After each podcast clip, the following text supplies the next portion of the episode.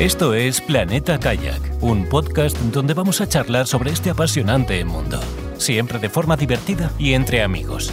Navega, escucha, participa o pregunta para ser uno más de esta familia. Recuerda que nos puedes encontrar en nuestra web planetakayak.com. Y ahora disfruta de este programa, Planeta Kayak.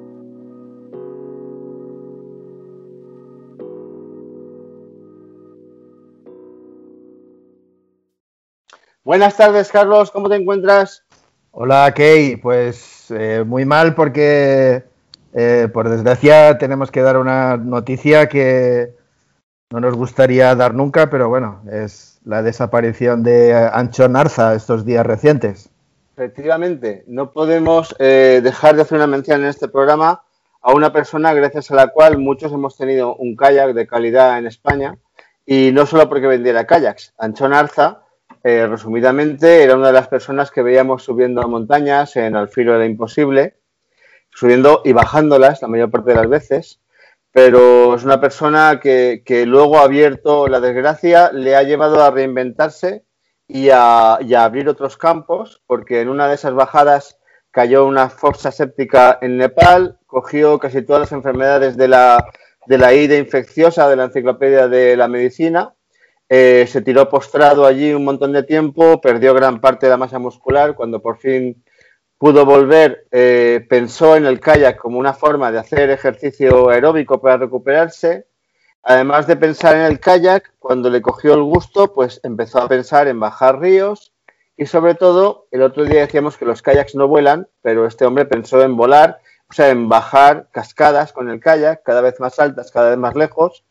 En una de esas se partió dos vértebras, se quedó eh, impedido de la parte de las piernas, eso no le frenó, siguió haciendo aventuras en quad, siguió haciendo aventuras en kayak, vimos acompañar al hombre que dio la vuelta a la península ibérica en kayak, al, amparo del filo de imposible, creo recordar también, vimos acompañarle en la primera, en la primera etapa y no ha parado hasta que repentinamente eh, nos ha dejado por causas que no han aparecido en ninguno de todos los noticieros digitales que, he leído.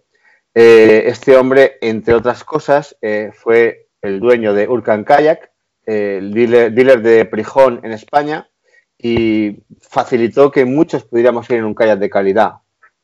Pues sí, y aparte de todo el currículum que podíamos estar todo el podcast hablando de Anchón, bueno, yo el, hace un par de años tuve la suerte de conocerlo en persona en una charla que vino a dar por aquí, por Castellón, y bueno, eh, la persona era mucho más grande que el personaje y la verdad es que es una persona de las que me ha impresionado mucho conocer. Y nada, lo mínimo que puedo decir es que, no sé, yo lo voy a llevar mucho tiempo adentro porque eso era una excelente, una excelente persona. Y bueno, dicho esto, eh, pasamos de nuevo un poco al podcast y como siempre, pues bueno, eh, el que tiene boca se equivoca y eh, en, el anterior podcast sobre el transporte, pues bueno, yo metí la pata hasta el fondo porque comenté de que podíamos transportar un kayak por en un coche en España siempre que sobresaliese un 25% del largo total del vehículo y me equivoqué eh, estamos hablando de que solo puede sobresalir el 15%. Y dicho esto, eh, empezamos de en serio con el podcast de hoy, que hoy va sobre... La vuelta a Ibiza en kayak. ¡Wow! ¡Qué temazo! Oh my god, oh my god. Vamos a hablar de irte a viajar en kayak por Ibiza. Ibiza es una isla que está en España, en el Mediterráneo, una isla maravillosa. Y para ello hemos invitado a dos amigos que conocen muy bien ese viaje porque son guías, son guías, han trabajado de guías en, una empresa que hace ese recorrido y saben mucho, saben mucho de ese recorrido. Tenemos que dar la bienvenida a Marco Pachega. Hola, hola Marco, estar aquí. Y a Antón Kun. Bienvenidos, muchachos. Gracias. Muchas gracias.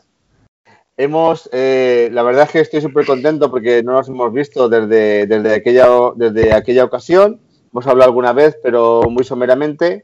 Y bueno, la primera pregunta que se me ocurre, que vosotros sabéis muy bien, es ¿por qué hay que ir a viajar en kayak alrededor de Ibiza? ¿Quién contesta? Antón, ¿tú? Bueno, empiezo yo, va. Eh, la respuesta es fácil, porque hay que, hay que ir a viajar en kayak a todos lados. Muy bien. Es uno de ellos. Esa es la filosofía. Pero. Fantástico. Bueno, Ibiza creo yo que está contemplada como destino turístico. Eh, la gente lo ve, lo ve como un sitio de fiesta, pura y llanamente, y, tiene mucho más que ofrecer, la verdad. Eh, creo que los dos habéis estado ahí.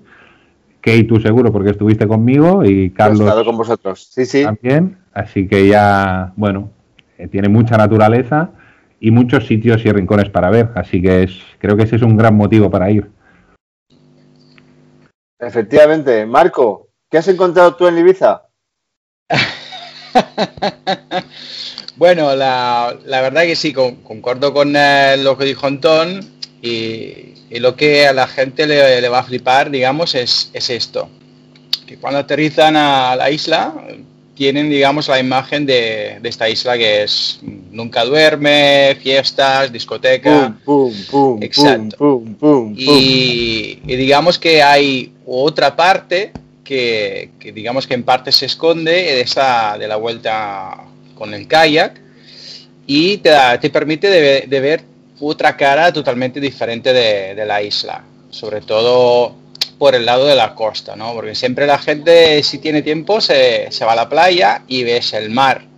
Con el kayak puedes ver el mar, pero también la costa por el otro lado. Y esto, digamos, es como una, imagen diferente de la isla y la posibilidad de, ver también una naturaleza totalmente diferente que a veces la gente no, no se da cuenta. Yo sí, por aportar algo, estoy muy de acuerdo en lo que estáis diciendo. Yo, por ejemplo, Solo quiero apuntar cuando yo fui a dar la vuelta en Ibiza, que recuerdo perfectamente que llegamos a San Antonio, sacamos los kayaks del ferry, los echamos al agua y ya tiramos hacia el norte buscando una cala, ¿no?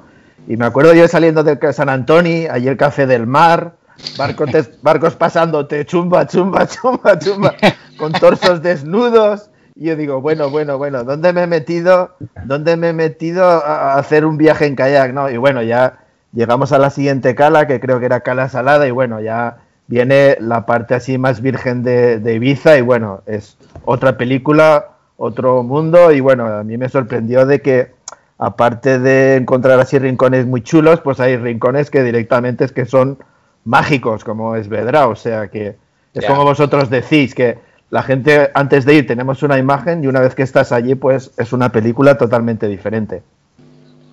Imaginemos que vamos con dos días, de dos días nada más. A ver, ¿qué no te puedes perder, Antón? O sea, si solo tuvieras dos días para, hacer dos etapas eh, en Ibiza, ¿qué no te puedes perder? A mí, personalmente, lo que más me gusta es el norte. Eh, bueno, concretamente la parte que dice Carlos, desde Cala, desde Cala Salada hasta Benirras, para mí es lo más salvaje de Ibiza. Eh, estás paleando al lado de acantilados de 200 metros de altura. Puedes estar toda una etapa entera, unos 20 kilómetros paleando sin ver una sola edificación, solo pared y pinos. Y la verdad, yo la primera vez que di la vuelta, que ahora llevo ya unas 36, 35, 36, he perdido la cuenta.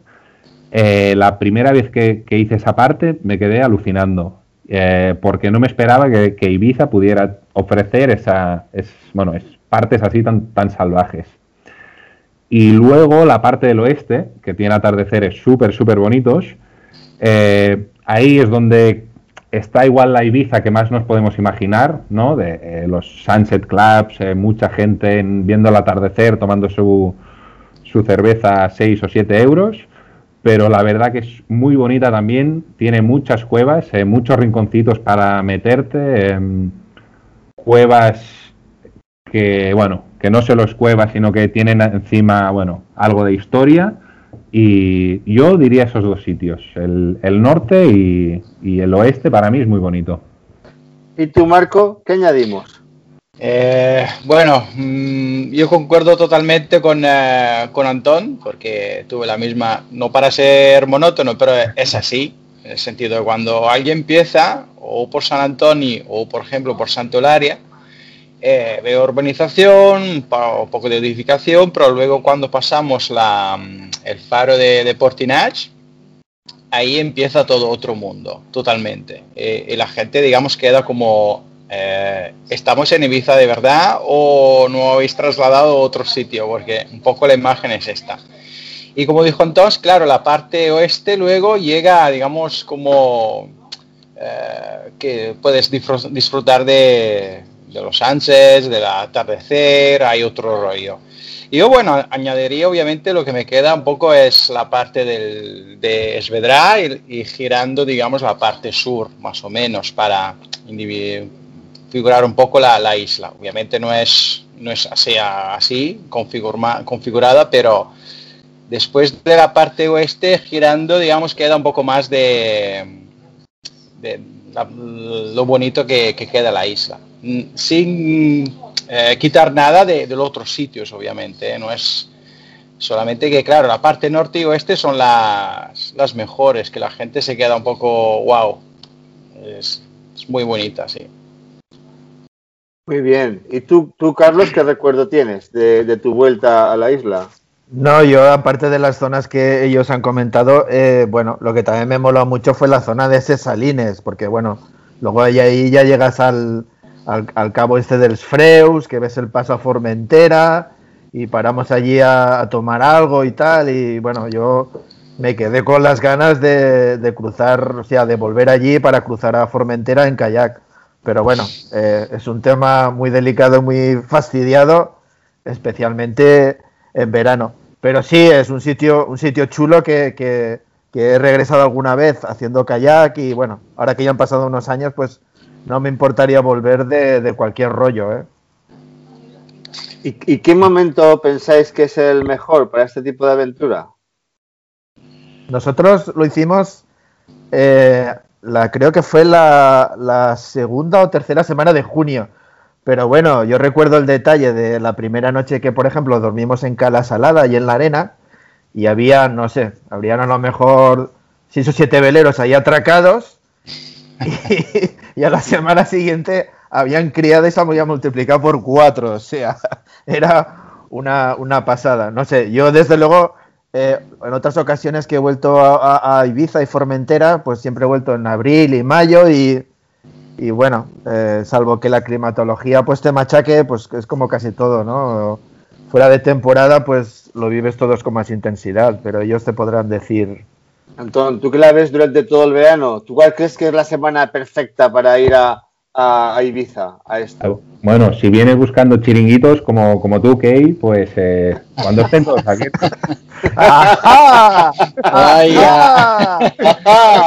Luego, vamos a palear. Key. Key no quería palear, se, se quedaba en el chiringuito. es que es que la vida de sex symbol es muy dura, muy dura. Es, durísima. Nos pedía fotos en el kayak. Todas las prioridades. Nos pedía fotos en el kayak, pero luego iban taxi. Con chicas, dilo todo. Eh, a ver, depende de lo que busques, realmente. Claro, nosotros trabajamos con gente eh, claro, a veces viene gente que está más acostumbrada al kayak y, obviamente preferiría más lo que dice Carlos, ¿no? De menos gente, estar más tranquilo, eh, poder palear mejor, menos, menos barcos. Pero también nos encontramos gente que le gusta el kayak, pero también le gusta el, el salseo, la gente. Entonces, eh, pues vienen en agosto y están súper felices. Pero a nivel para palear bien, y poder bañarte sin que haya mucha gente eh, dentro de la temporada de verano, junio, julio. Luego es verdad que agosto está ya, hay mucha gente. Y luego a mitad de septiembre vuelve a bajar bastante, pero ahí siempre hay días, cada semana sabes que dos días malos puedes tener. Cambio junio, julio, agosto, bueno, hasta, hasta mitad de agosto eh, el clima va a ser perfecto. Bueno, mucho calor obviamente, pero... ¿Cómo? Sí. La, apuesta de Marco. sí, la, verdad, digamos que en un grupo eh, hay mucha muchas personas que tienen objetivos diferentes o por lo menos esperan, se, imaginan una vuelta diferente. Una puede ser como tú de, aquí, de Key, que te gusta la cerveza y, otros que... y otros que, venga, vamos tirando y lo vamos a hacer en tres días, ¿no? Ejemplo. Entonces, claro, el, problema también es que, que, la gente tiene, que sé, vacaciones en una temporada, en un periodo que en otro. Seguramente junio y julio son mejores porque hay más, más sol, más calor. Eh, la verdad que cuando empieza ya en septiembre se nota que los días se, van haciendo más, más, cortos y se nota, digamos, no digo frío, pero como baja el sol, digamos, cambia la temperatura. Hay, no digo una excursión térmica muy, muy evidente, pero se nota, digamos. Estando toda la temporada, tres meses ahí, uno se da cuenta que los días se van poniendo más cortos, eh, hay menos tiempo para una vez que llegamos a la playa y la temperatura es, un poco diferente cuando baja el sol. Bien, yo, yo la verdad es que quiero hacer dos observaciones. Una, eh, en los ratos que no estaba bebiendo cerveza, claro, notaba que el agua, el agua del mar, porque la otra, sabéis que cero, eh, el agua del mar estaba muy fría. O sea, yo fui en el momento climatológico perfecto. Para, mí lo perfecto es que haya más horas de, luz. Y claro, yo fui, eh, creo que pillé San Juan. Si no lo pillé, lo pillé por, por pelos, el equinoccio. Entonces, para mí lo mejor es que haya más horas de, más horas de luz.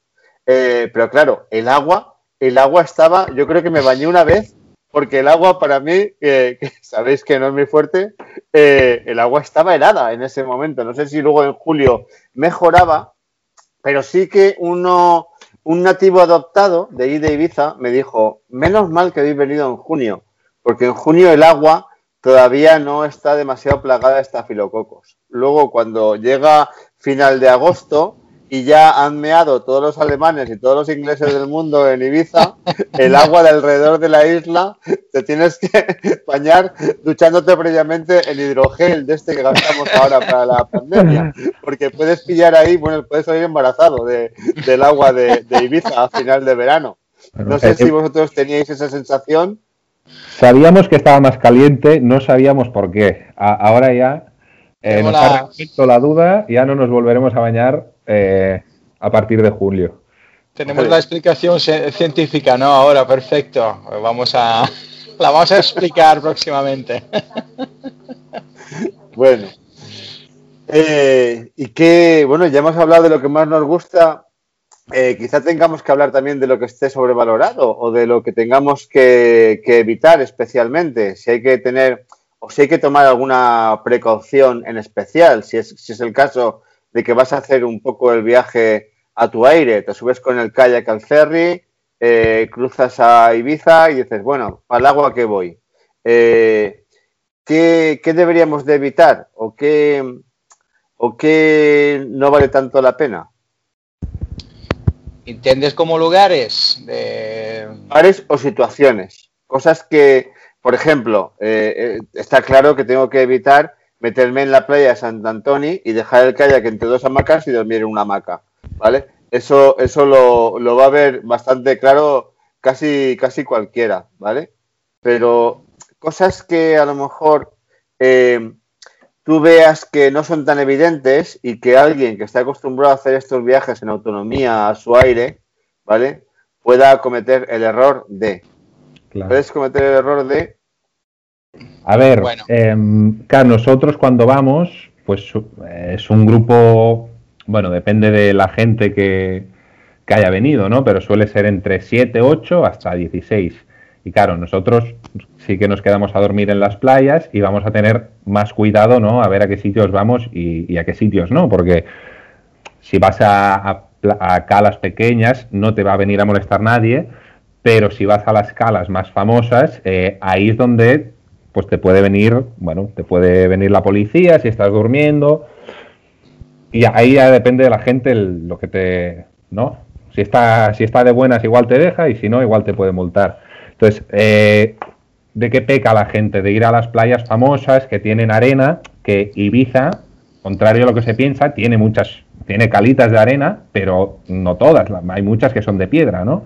Y si tú vas a dormir a la calita perfecta de arena, pues bueno, como eh, en, en Cala Salada, que os comentaba antes, sí que he escuchado de gente que ha tenido algún problema. Tú, Carlos, has dicho que no, que no, ¿no? que no tuviste no, nosotros dormimos una, dos noches allí y, bueno, eh, mm, sí que se arrimó porque hay, habían unas, hay unas villas que dan justo a la arena mm. y se arrimó un señor allí y nos dijo, bueno, no ensuciéis nada y tal, porque yo cuando fui en junio me sorprendió que habían, así, habían calas así de acceso un poco difícil y la gente se dejaba basura y le dijimos, no, no, tranquilo que nosotros eh, venimos y nos vamos en kayak y la playa la dejamos tal como la encontramos y no dejamos ningún resto.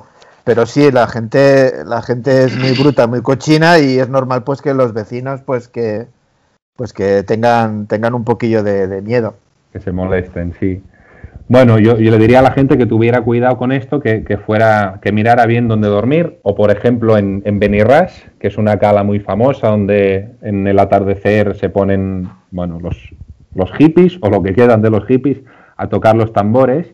Es un sitio muy famoso, sobre todo los domingos, se reúne mucha gente ahí, pero claro, precisamente esa playa para, para dormir yo no la recomendaría porque a veces la fiesta se alarga y puede también que venga la policía a desalojar, entonces, em, bueno, no sé si podría haber problemas o no, pero si te lo, si te lo puedes evitar, mejor. Ah, ¿Y tú, Marco, qué piensas de este tema? Sí, lo único que quería añadir es cuando alguien se, planea de hacer una vuelta en kayak en Ibiza, eh, o básicamente no, en cualquier sitio, es ya una forma mentis que significa que te quieres mm, aprovechar de la naturaleza, o sea, em, disfrutar de los paisajes y todo, pero también tener como una, una mentalidad también de mm, no, eh, como eh, ensuciar o arruinar los sitios que uno va obviamente para, para, dormir o simplemente a visitar. De hecho, nosotros a veces cuando tenemos, mm, nos levantamos antes de, de salir, si tenemos tiempo, eh, habemos hecho más de una vez una recogida de, plástico que podemos encontrar en la playa. O sea, no es nuestro directamente, pero así que al final es, parte de, nuestra responsabilidad, ¿no? Aunque que no sea el trozo de, plástico el zapato que se encuentra al lado que no es mío, pero vamos gastando tiempo para, digamos, dar un poco de una pequeña mejoría y también un poco a sensibilizar la, la conciencia de la gente que viene con nosotros para decir, vale, no es que habéis pagado para hacer una vuelta y ya está. Eh, si tenemos la posibilidad de mejorar un poco el sitio, mejor. Entonces, y la gente lo agradece mucho. Y esto también a los vecinos y la gente que vive ahí, se ve gente que ayuda, digamos, a, a cuidar el sitio sin, sin ningún compromiso. Esto ya van a agradecer más. Dime, Carlos. Sí, bueno, yo de todas maneras, eh, lo, que, lo que sí que me gustaría decir es dos cosas.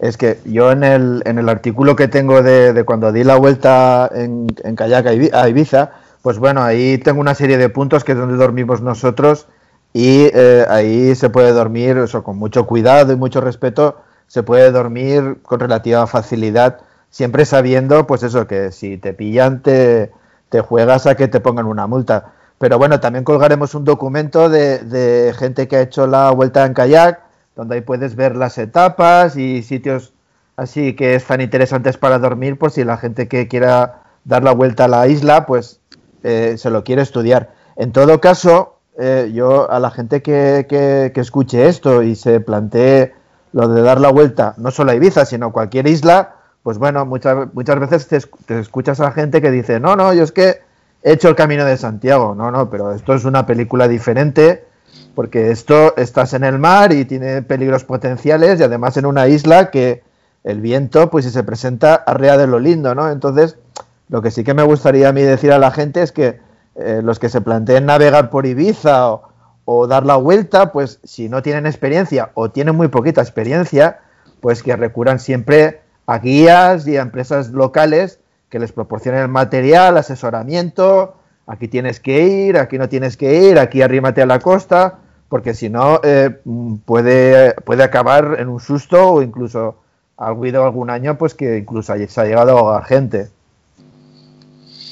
Sí, efectivamente. Ah, perdona, Marco. Eh... no, solo un pequeño apunte. Eh, con lo que decía Carlos, perfectamente de acuerdo, porque al final Camino de Santiago, montaña, mar, son todos lugares que se pueden convertir en una pesadilla que te puede llevar más allá, ¿no? Eh, tener un susto o aún peor. Entonces, preparación, mucho cuidado y respeto de la naturaleza en el sentido que hay que vigilar bien sobre todo la meteorología. En este caso, el, mar, que ya sabemos que el Mediterráneo se puede, puede cambiar de cara eh, en, en nada. Entonces, de un lugar súper lindo, eh, te puedes encontrar en un momento y dices, ¿qué hago? No, no, no, no, tengo remedio. Entonces, hoy en día, digamos, hay muchas aplicaciones que te pueden ayudar para averiguar un poco la, meteorología, viento, olas y todo. Entonces, no ir, digamos, así a lo lindo, tener un plan bien preparado y, como dijo Carlos, preguntar a empresas o a expertos locales o simplemente también al típico mayorcito que está ahí en el chiringuito tomándose una cerveza y preguntando un poco cómo es la, situación o cómo es el lugar, digamos. Y no ir, digamos, a la, entre comillas, a la Rambo, que hago todo yo sin problemas porque estoy entrenado, porque no hay entrenamiento contra, contra mar o viento que, que se pueden poner fuerte, digamos.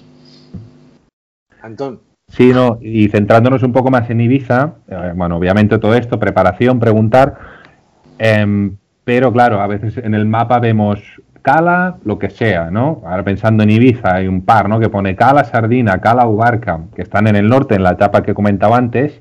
Eh, preguntar bien, porque lo que hay en el mapa pone Cala algo, luego llegas ahí y puede que no sea nada, como estas dos que acabo de comentar, ¿vale? Sobre todo respecto a Ibiza, el norte que es tan salvaje, tiene pocas vías de escape, por eso si alguien que, bueno, que se está pensando en hacer esta, este viaje o esta vuelta por su solo, pues que tenga, que tenga cuidado con esto, que la meteorología cuando vaya a cruzar por el norte que esté bien.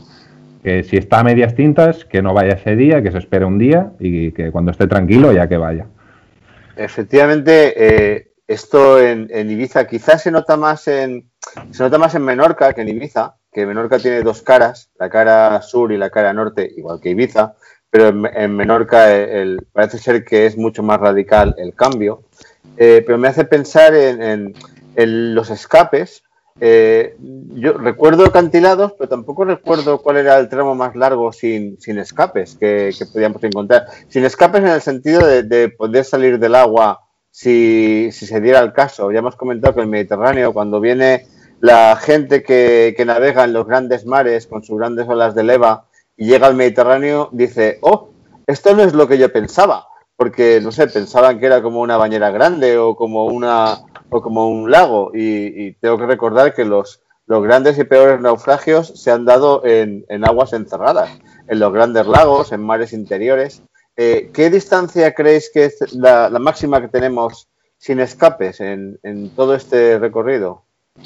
Eh, sin escapes, ahora no te sé decir, pero son, son menos de 6 millas seguro, porque, bueno, porque está estudiado, ya a la vuelta la, estudiamos, pero sin un escape bueno donde puedas luego, si pasa algo, salir bien cómodo, pues será igual esta etapa que he comentado, que son unos 18 kilómetros o así que ya, como digo, ¿eh? hay, varias calas y hay varios em, embarcaderos de, pescadores donde puedes parar, pero luego la salida hay camino, pero es complicada. Si hubiese algún accidente, algún alguien que se ha dislocado el hombro, pues podrías parar ahí y que te vengan a buscar, pero salir andando sería divertido.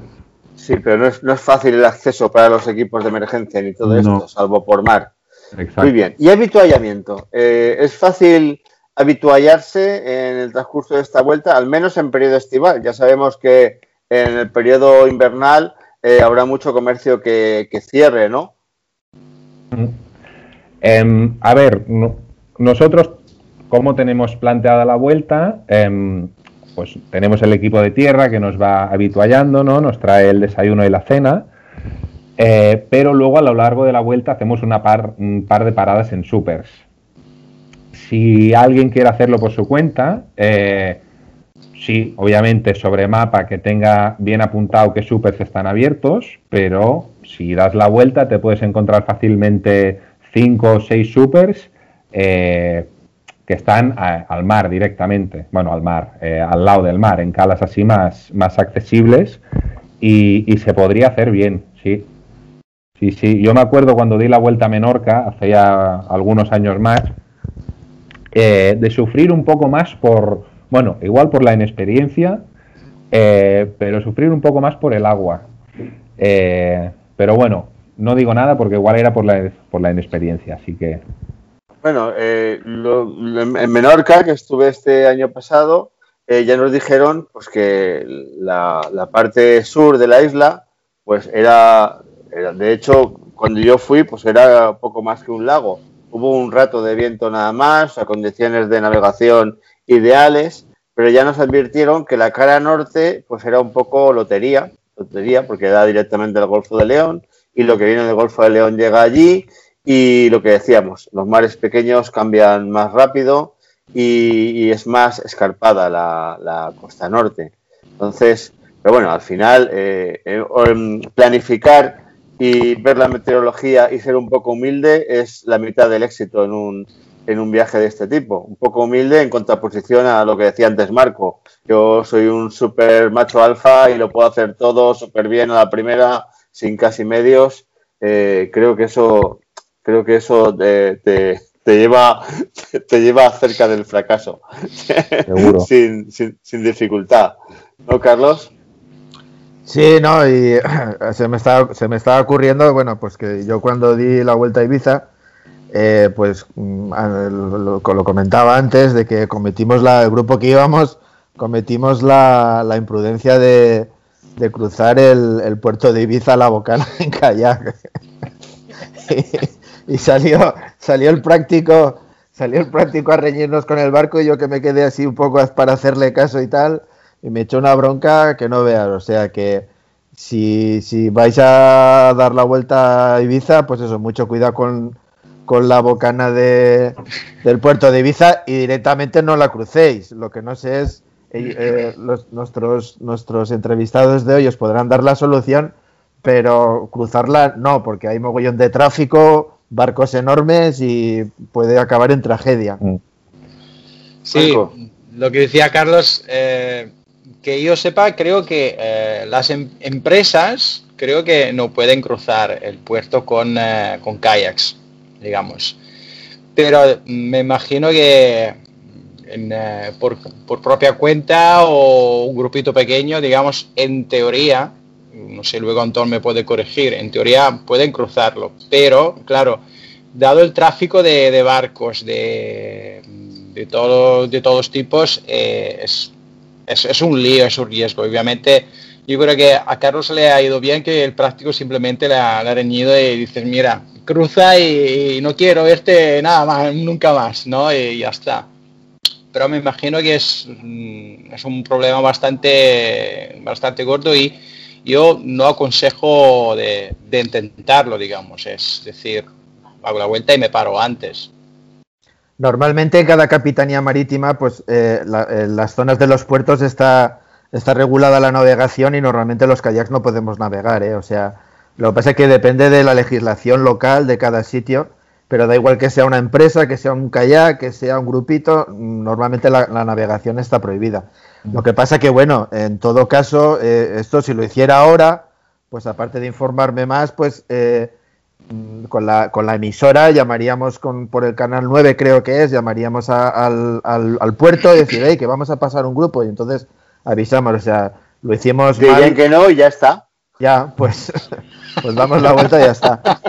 De todas maneras, Antón igual nos, ilumina más en este tema. A ver, nosotros no la cruzamos. Eh, yo no voy a recomendar a nadie que la cruce porque crucé el de Mahón hace unos años y también me cagué un poco encima con los ferries que cruzaban.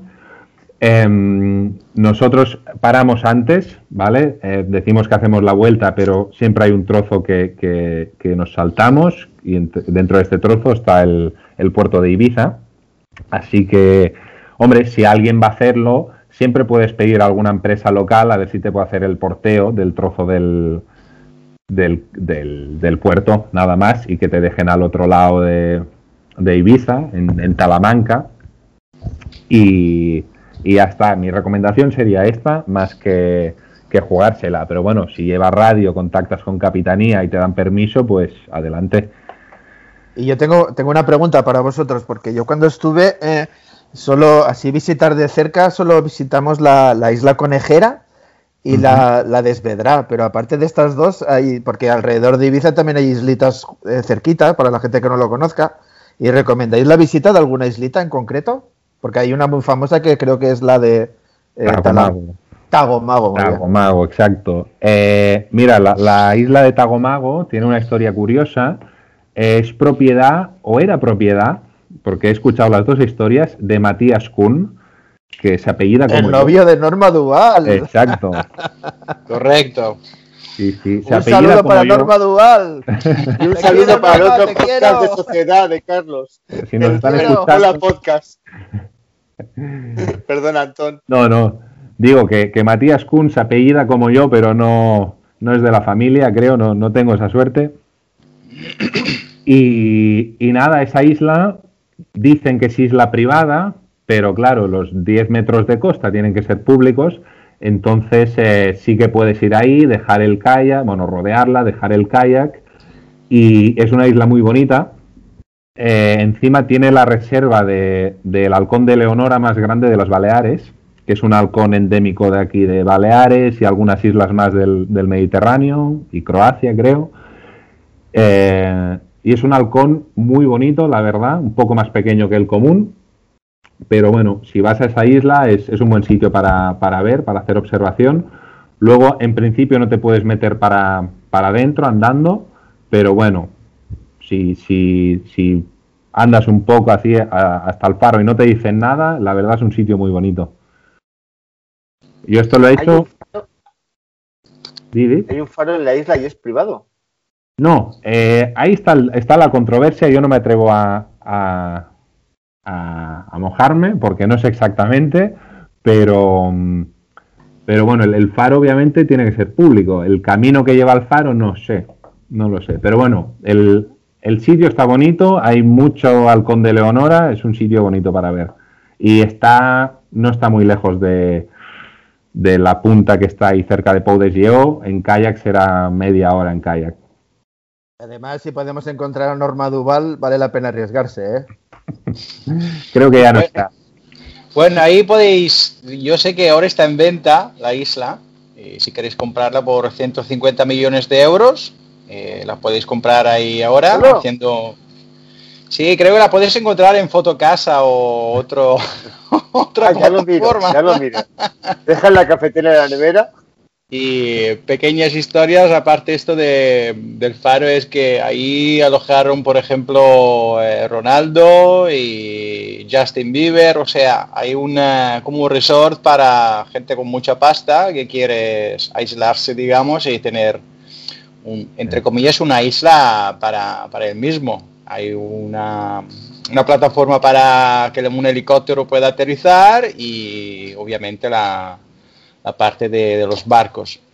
Pero como decía... que necesita intimidad. Sí, sí, sí. Luego, justo enfrente de, de, la isla de Tagomago hay un edificio y me imagino ahí la gente se pondrá con sus cámaras y zoom súper grandes para hacer el paparazzi, no sé. Bueno, cuando existe la necesidad, existe el instrumento. ¿Qué vamos a hacer? ¿Verdad, Carlos? Pues sí.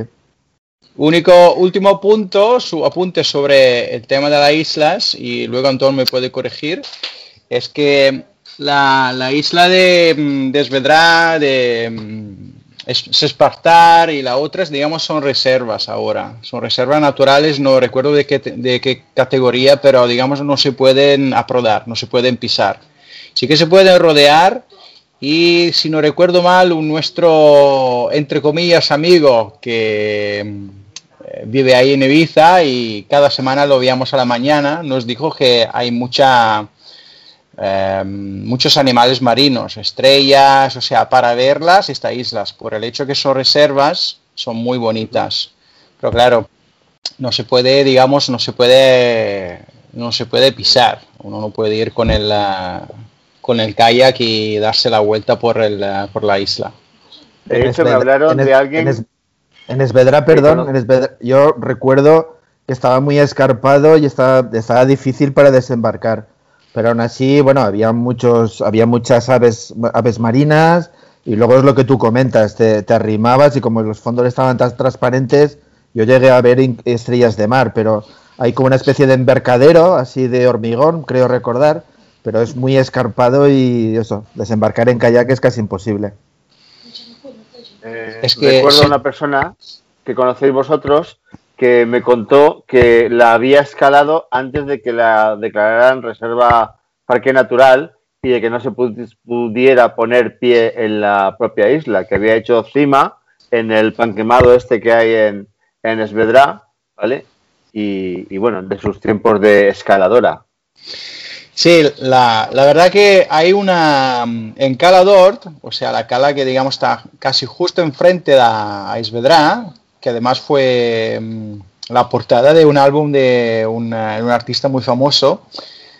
Y en, este, en esta cala hay un restaurante de Calador y tienen fotos, digamos, tomadas desde la punta, digamos, desde la cima de Esvedra. Entonces, antes sí que se podía, digamos, ir.